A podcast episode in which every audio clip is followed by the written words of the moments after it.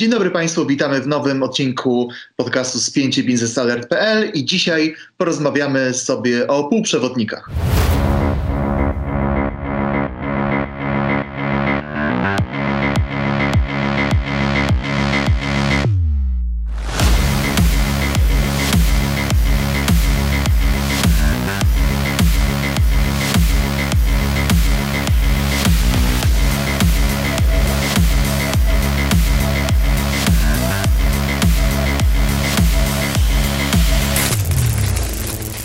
Dzień dobry Państwu jeszcze raz. Ja nazywam się Michał Perzyński, ze mną jest mój kolega redakcyjny e, Jędrzej Stachura. Cześć Jędrzek.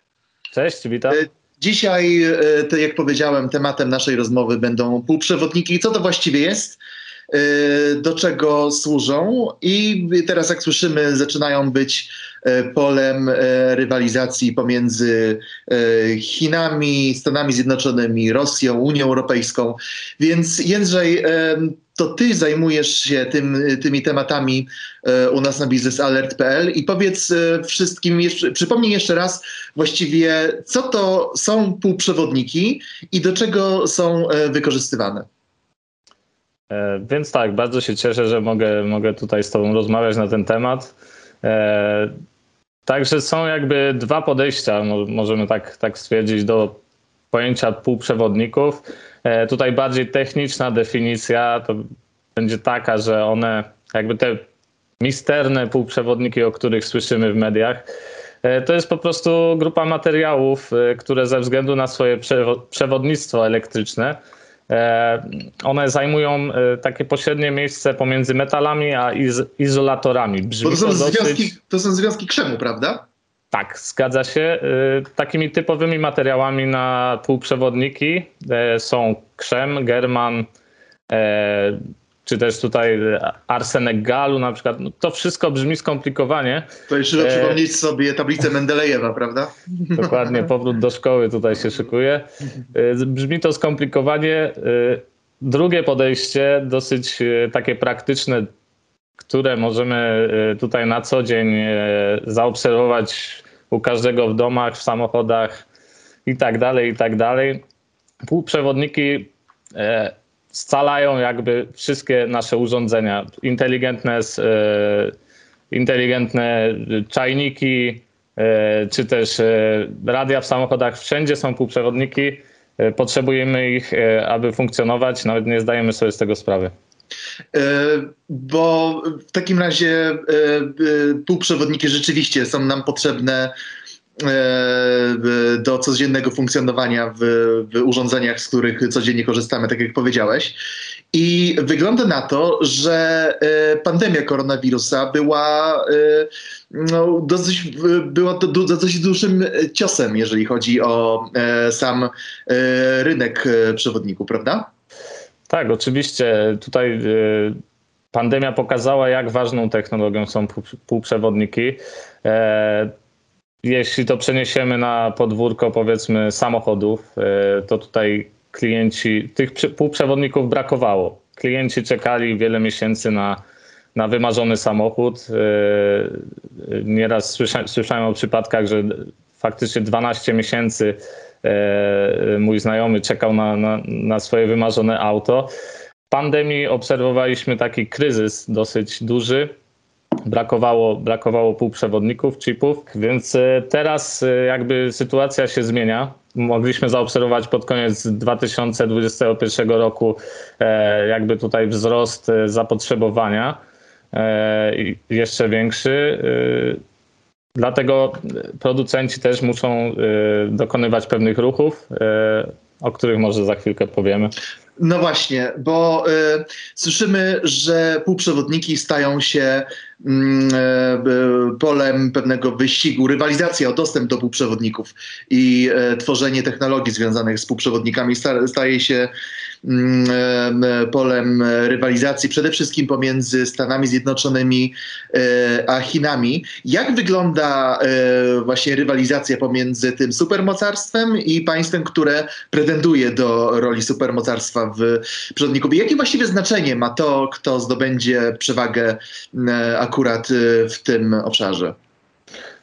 Tutaj znaczeń może być kilka. Oczywiście trzeba wziąć pod uwagę skalę, na jaką działa działają y, zarówno Chiny, jak i Stany Zjednoczone.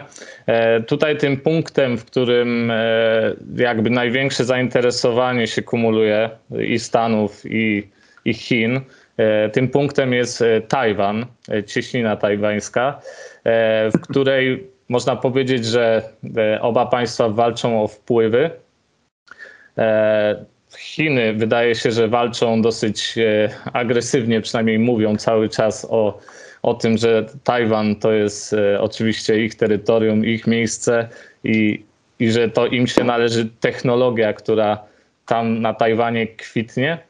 E, Amerykanie poprzez wieloletnią współpracę już od właściwie lat 70., e, poprzez umowę z bodajże 77 roku, od, wtedy, od tego czasu właśnie współpracują z Tajwanem, y, współpracują i technologicznie, i też y, wiele firm amerykańskich znajduje się na Tajwanie właśnie.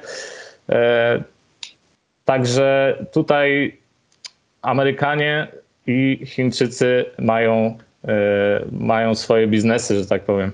Wygląda na to więc, że e, półprzewodniki są jednym z aspektów tego sporu geopolitycznego pomiędzy e, Stanami tak. Zjednoczonymi e, a Chinami oraz jeżeli chodzi o nowe napięcie pomiędzy Chinami a Tajwanem. Wygląda na to, że półprzewodniki są jednym z e, głównych e, czynników, jeżeli chodzi o, o e, te pretensje terytorialne i właściwie o, o, sam spór, jeżeli chodzi co do samego statusu Tajwanu, prawda? A powiedz Jędrzej, jak wygląda, jaka, jak w tym wszystkim, jak w tym wszystkim jest rola Mm, Unii Europejskiej. E, e, tutaj słyszymy przede wszystkim, że mm, firmy niemieckie albo firmy, które chcą zbudować swoje fabryki w Niemczech, jak Intel, o którym pisałeś, mają, mają coraz większe mm, ambicje, jeżeli chodzi o zdobywanie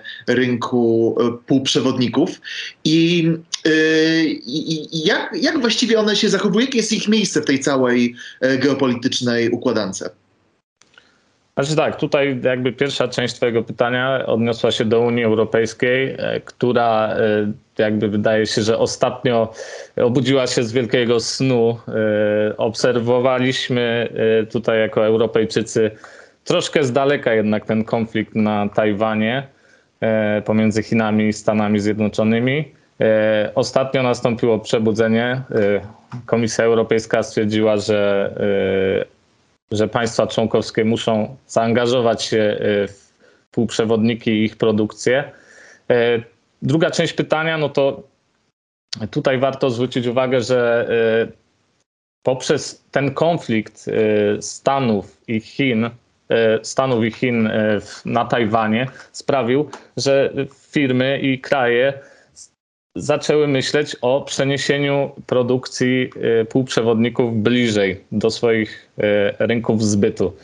Y, dlatego tutaj obserwujemy na przykład ruch Intela, który chce zbudować fabrykę w Niemczech, dokładnie w Saksonii. 12 tysięcy miejsc pracy, wielka fabryka, mhm. właściwie będzie ich kilka prawdopodobnie.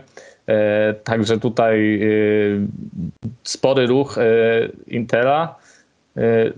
No i to jest właśnie jeden z tych przykładów. E, drugi przykład to jest Tajwan. Tajwański Global Wafers, czyli, czyli jeden z większych producentów, e, chciał tutaj ostatnio dokonać ruchu również na niemieckim rynku, także widzimy, że ten rynek niemiecki jest dosyć kuszący z, z obu stron.